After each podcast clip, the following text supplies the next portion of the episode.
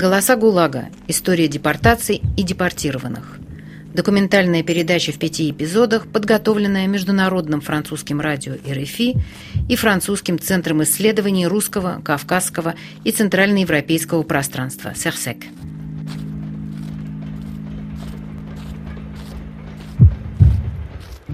«1945 год.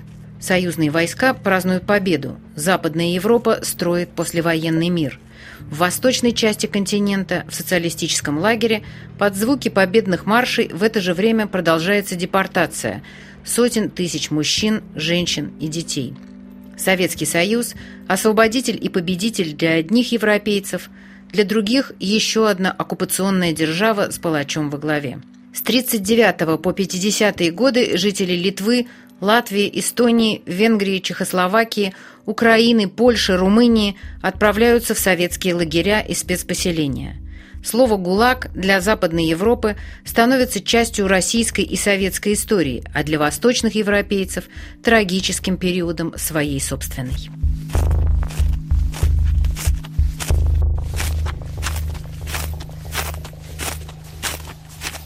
В 2007 году журналистка РФИ Валерий Невлон и историки Марта Кравери и Ален Блюм начинают разыскивать депортированных и записывать их свидетельства. 160 рассказов о детстве и юности на фоне лишений, голода и принужденного труда, потери близких и родины, унижений и пыток станут результатом этого исследования. Многие из них звучат по-русски. Свидетельство Наума Клеймана. Вот, я довольно хорошо помню эту ночь потому что, как всегда это делалось ночью, это ночь на 6 июля 49 -го года, я, меня разбудили ночью, значит, я крепко очень спал, я увидел вдруг солдата в дверях, и моя первая фраза была «Мама, опять война?»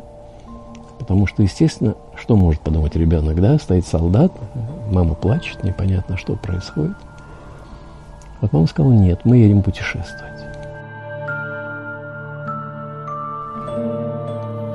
Почему и как затрагивает сегодня Европу история ГУЛАГа?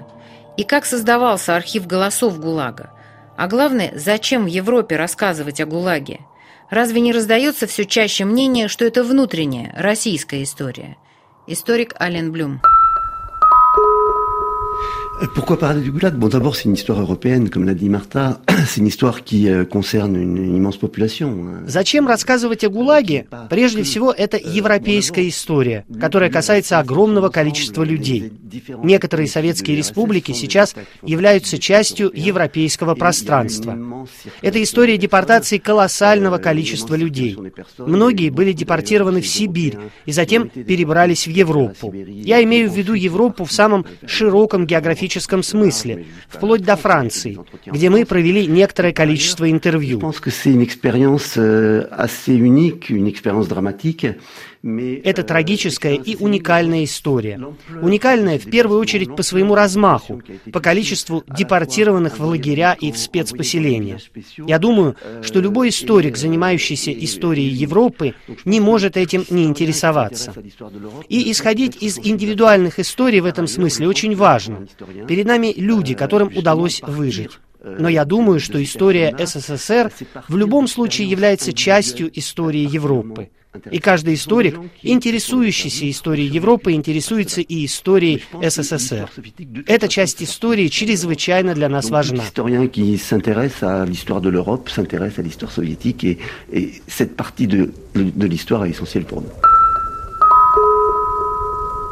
Встречи с жертвами и их голоса создали эту передачу.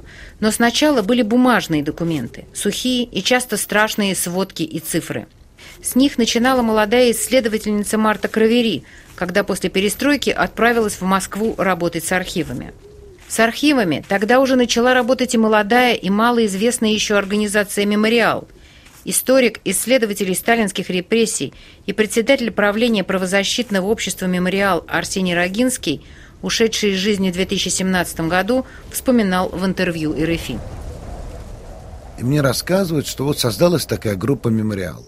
И чего же они хотят? Ну, они хотят, собственно говоря, того, что вы хотели, то, что мы когда-то написали в предисловии к нашему сборнику там в середине 70-х годов, мы это уже написали. Они прямо-таки хотят некоторую вот такую программу реализовать, они хотят создать чтобы это не только памятник был жертвам, но, ну, понятно, чтобы государство признало жертву, чтобы не только памятник был жертвам, но чтобы при памятнике был свободный доступный архив, музей, создать библиотеку, такой вечный центр борьбы со всей этой гадостью, которую сейчас мы часто называем ГУЛАГом. Да, ну вот давайте мы пока будем называть их ГУЛАГом.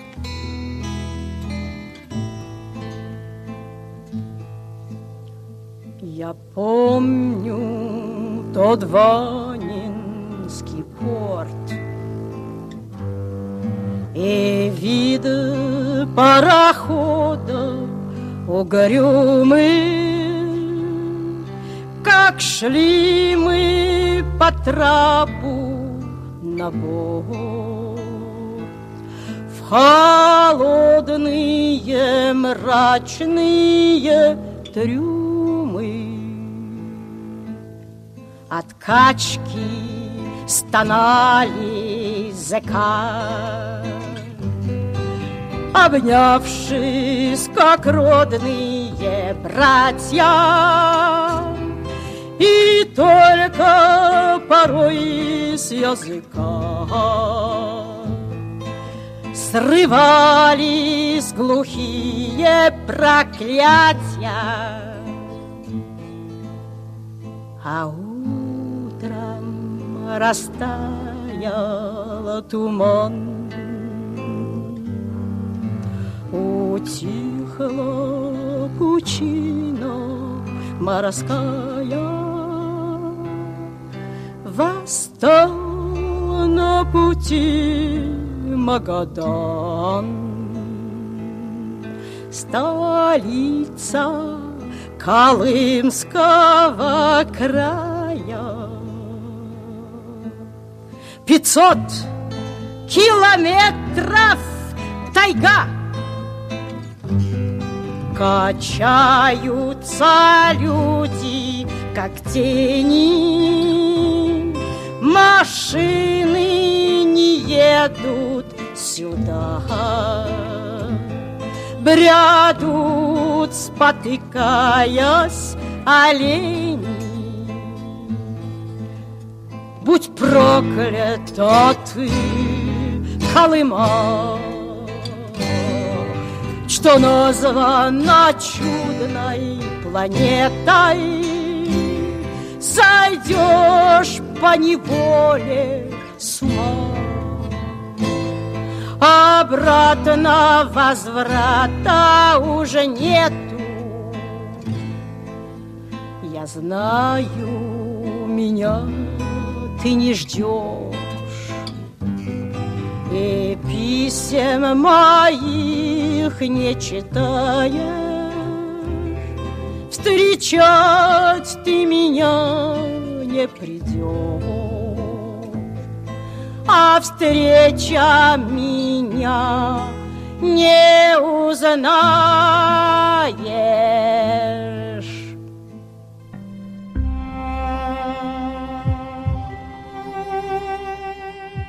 Со своей стороны Ален Блюм отправляется в Воркуту и встречается там с людьми, в детстве прошедшими ГУЛАГ.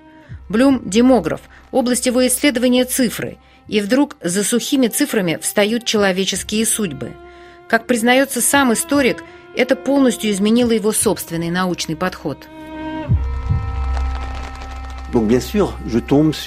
Конечно, я работал с цифрами, в том числе касавшимися голода в Украине. В архивах я находил неизвестные до того данные. Я работал с этими статистическими данными и цифрами, но тогда еще не видел за ними реальных людей. Я только как бы чувствовал их присутствие, потому что пытался представить себе людей, собиравших эти данные во время Великого террора. Во время голода в Украине в 1933 году перед их глазами множилось число смертей, а они знали, что не могут ничего сказать о голоде. И я сам себе говорил, все же история этих женщин и мужчин – это очень важно, это не просто цифры.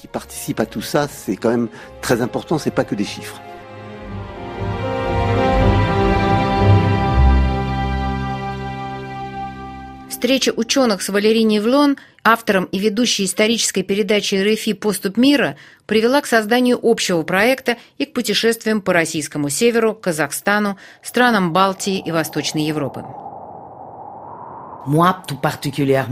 Euh, Я, в частности, была несколько раз в странах Балтии, в том числе несколько раз в Литве, а также встречалась с депортированными в Украине и в Венгрии.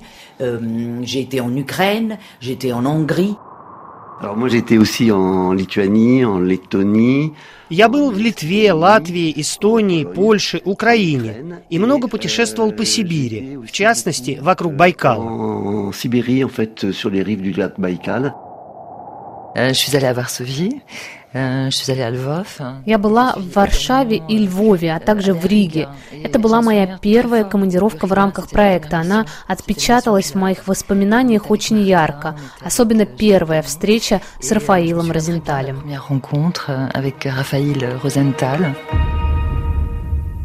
На встречу журналистки вышел врач в белом халате, ученый с мировым именем, крупнейший специалист по пересадке печени. Рафаэл Розенталь. Вот я писал в своей книге, что мои воспоминания только в тот день, когда была депортация, потому что был очень хороший день, была хорошая вот погода, вот как вот сейчас, вот через скоро опять. И мы должны были ехать на дачу.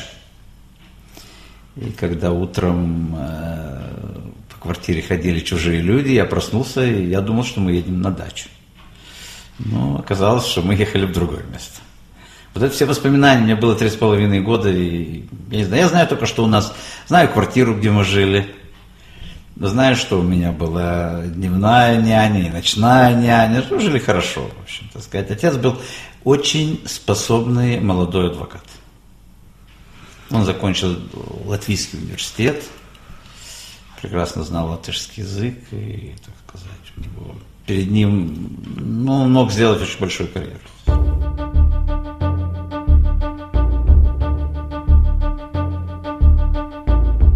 Рафаэл Розенталь родился в Риге в сентябре 1937 года в еврейской интеллигентной семье. Его отец был талантливым адвокатом, мать – учительницей, и в семье они говорили по-русски и на идише. Через несколько месяцев после аннексии Латвии и СССР на его отца написали донос, что во время учебы на юридическом факультете Латвийского университета он входил в сионистскую организацию. Ночью 14 июня 1941 года он был арестован и осужден на лагерный срок – а Рафаила и его мать выслали в деревню в Томской области.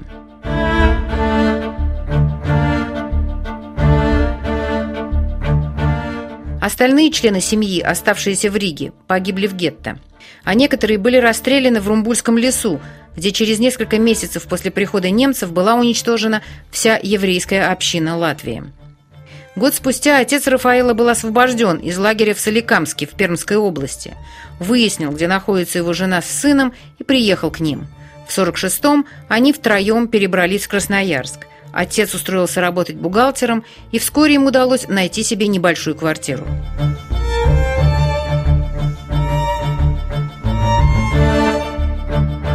Красноярске Рафаил поступил на медицинский факультет, где в 1952 году нашли убежище многие светилы советской медицины, пострадавшие в ходе дела врачей.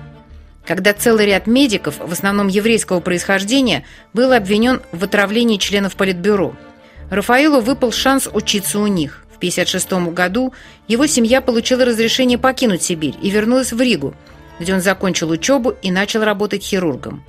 Рафаэл Розенталь стал всемирно известным специалистом по пересадке печени.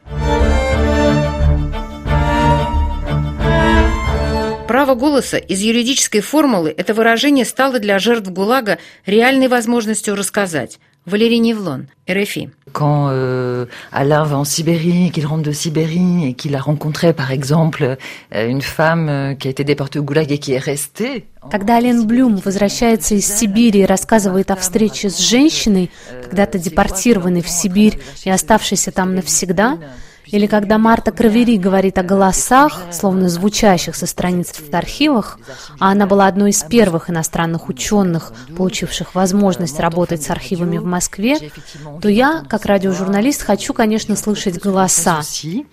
Donc, euh, notre grande radio internationale, RFI. Наше международное французское радио и Серсек создали вместе этот проект, и это был единственный и уникальный в своем роде проект. Он и сейчас остается уникальным и беспрецедентным. Мы вместе собрали 160 свидетельств последних оставшихся в живых европейцев, жертв ГУЛАГа. Сегодня, когда вот-вот наступит 2022 год, многих из них уже нет в живых, но их голоса звучат. Голоса ГУЛАГа звучат. Et beaucoup d'entre eux aujourd'hui ont, ont disparu, mais leurs voix restent. Les voix du Goulag sont là pour témoigner.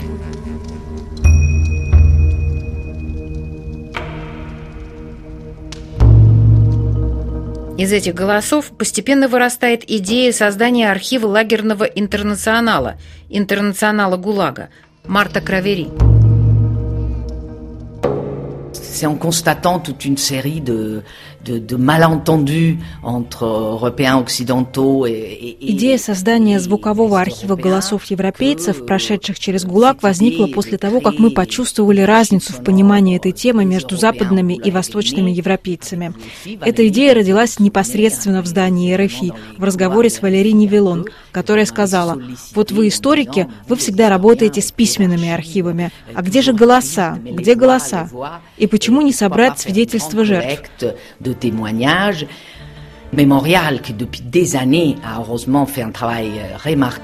collecte. Мемориал к тому времени на протяжении многих лет собирал архивы советских жертв ГУЛАГа.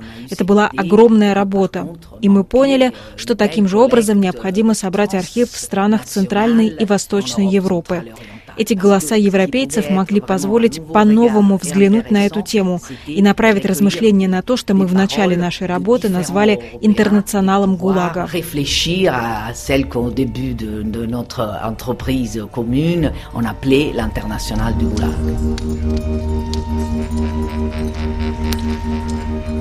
Встречи с жертвами ГУЛАГа, их живые голоса изменили и взгляд ученых на их собственный подход. Ален Блюм. Это полностью перестроило мой подход. Я, конечно, по-прежнему интересовался цифрами, и я по-прежнему люблю цифры. Они дают глобальное видение ситуации. Но я приблизился к историям людей и почувствовал, что за ними видны другие вещи, и что люди рассказывают ту же историю по-другому, как бы видя ее снизу, с основания. Вот что глубочайшим образом перестроило мой подход как историка. Марта Кравери «Живые истории. Человеческие судьбы». Quand on travaille dans des archives когда работаешь в архивах, созданных спецслужбами и администрацией тюремных учреждений, это само по себе страдание. Конечно, это очень интересные документы, которые вначале захватывают, но постепенно работа становится все труднее и труднее. Все же это документы, посвященные слежке, наказаниям. В них много смертей. И все это достаточно бесчеловечно. И в этих документах нет истории отдельных людей, а история ГУЛАГа – это все же история отдельных женщин и мужчин, которым выпала эта тяжелая судьба.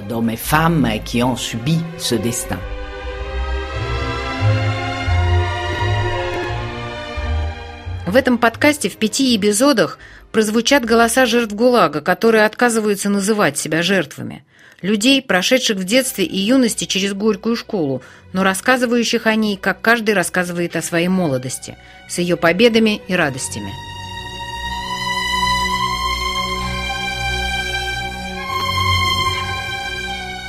At no man's land, this was something unbelievable. This was sort of big, big field. Нейтральная территория была невероятным местом.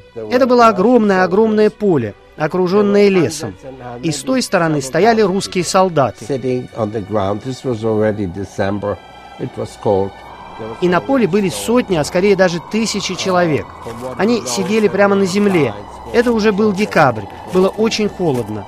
Земля уже покрывалась снегом. Мы узнали, что многие умерли от холода, в основном дети. Когда мы подошли ближе к советской границе, мама встретила знакомых.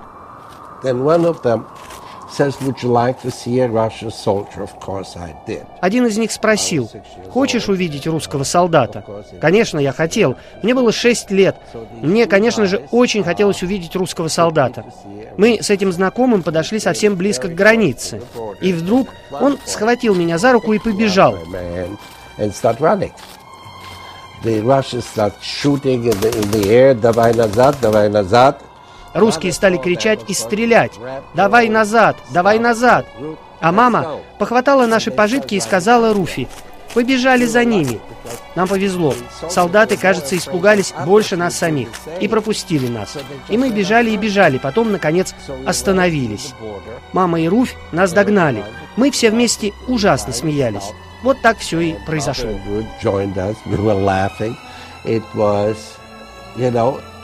just like that.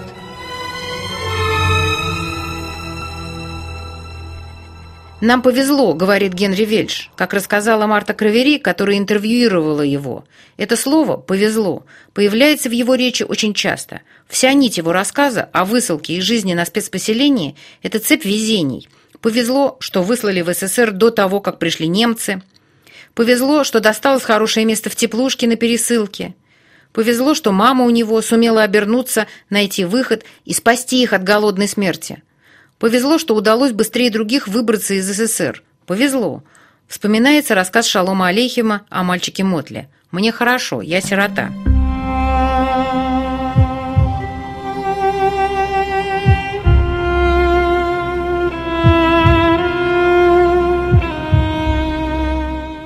Но каждый раз он добавлял, нам повезло, нам очень повезло. И это правда. Жизнь Генри Вельша была так богата удивительными событиями. Марта Кравери разговаривала с Генри Вельшем 4 часа. Он рассказывал, говорит она, о настоящих трагедиях. Например, о смерти малолетней кузины, к которой он был очень привязан. Смерти единственного ребенка в окружении шестилетнего мальчика. И каждый раз возникало это спасительное везение. Повезло.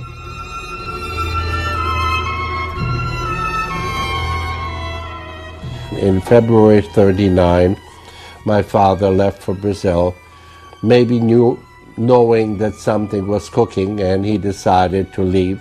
В феврале 1939 года мой отец уехал. Родители, видимо, подозревали, что надвигается гроза, и хотели уехать. Мы с мамой должны были поехать к нему, но, к сожалению, этому не суждено было случиться. Моя няня была полькой, очень верующей, и после обеда она всегда ходила в костел. И, конечно, она брала святую воду и крестилась. Я тоже старался делать, как она.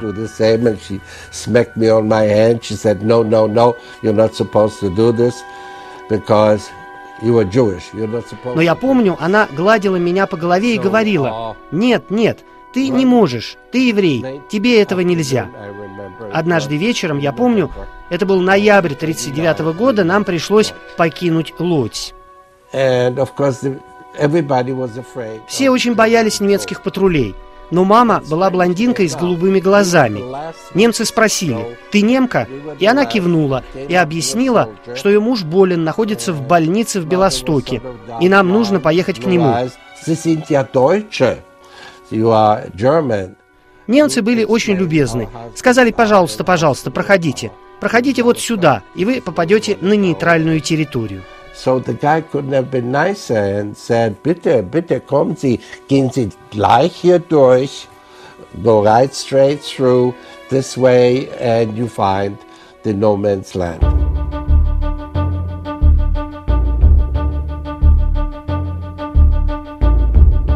Генри Вельш родился в ноябре 1933 года в городе Лоць, в семье зажиточного еврейского предпринимателя. В его доме говорили по-польски, а в семье бабушки и дедушки на идише. В феврале 1939 года отец Генри уезжает из Польши в Бразилию. Предполагается, что вскоре к нему переедут жена и сын, но война не дает осуществиться этим планом. Когда в сентябре 1939 года немецкие войска вступают в Польшу, Генри с мамой бегут на восток, в Белосток, а затем в Пинск. К моменту их приезда эти территории оказываются оккупированными советскими войсками, а затем аннексированными СССР. Когда в феврале 1940 года советские власти начинают паспортизацию, мама Генри отказывается принять советское гражданство.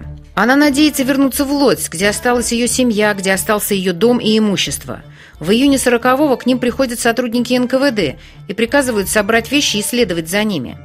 После долгого пути их привозят в Котлас, делят на группы и распределяют по деревням. Генри с мамой, тетей и дядей попадают на лесозаготовки в Нерчугу, Архангельская область.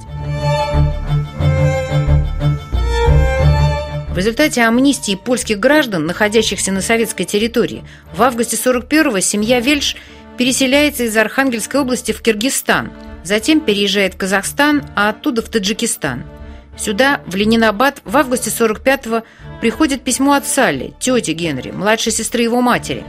Она сообщает, что ей единственной из всей семьи удалось вернуться живой из Освенцима, и что сейчас она находится в Лодзе и ждет вести от них. Через месяц мама Генри решает уехать с сыном к сестре. После двух месяцев странствий они попадают в Лодзь, но не находят там ни дома, ни родных. И решают навсегда покинуть Польшу, отправляются в лагерь для перемещенных лиц, расположенный в Германии. Оттуда они переезжают в Израиль, затем в Бразилию, Канаду, США. В конце концов Генри оседает в Риме. Здесь он патентует медицинский аппарат, который будет продаваться во всем мире – и позволит ему создать собственную компанию. Генри Вильч любит встречаться со своей семьей – тетями, дядями, двоюродными братьями и сестрами, разбросанными по всему миру. Раз в 10 лет, в день своего рождения, он собирает их на Средиземноморском острове Капри. Генри Вельш, несмотря на его богатую событиями дальнейшую жизнь, тоже жертва ГУЛАГа – Жертва, говорит Ален Блюм, но ощущения разговора с жертвой у ученого не было.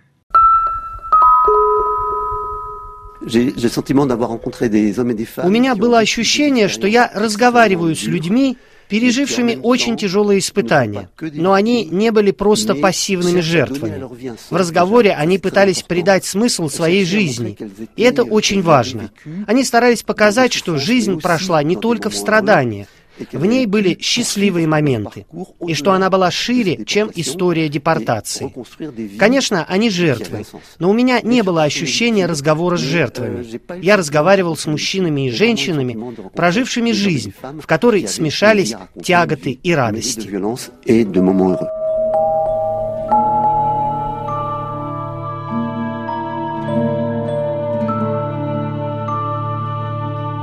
Это был первый эпизод документального подкаста «Голоса ГУЛАГа», подготовленного Международным французским радио РФИ и Французским центром исследований русского, кавказского и центральноевропейского пространства «Серсек». Авторы – журналистка Валерия Невлон и историки Марта Кравери и Ален Блюм. У микрофона Гелия Певзнер, монтаж и звуковое оформление Адриан Туро. В передаче звучали песни в исполнении Дины Верни. Впереди депортированных ждала долгая дорога с родины в лагеря и спецпоселения Сибири и Казахстана. Об этом следующий эпизод. Течет реченька, да по песоченьку Берега крутые, а в тюрьме сидит молодой жиган начальника просит. Ой, ты, начальниче, ключик чайниче, Отпусти на волю, а дома сучилось, а дома скурвилось. Милая, поманою, а начальничек ключик чайничек не дает поблажки, а молодой жульма, а жиган жигану гниет в каталажке. Ой, ходят с ружьями суки-стражники, днями и ночами. Вы скажите мне, вы, братья граждане, кем пришит начальник? Течет реченька, да по песочнику моет золотишко а молодой жиган, а жиган, жиганок, заработала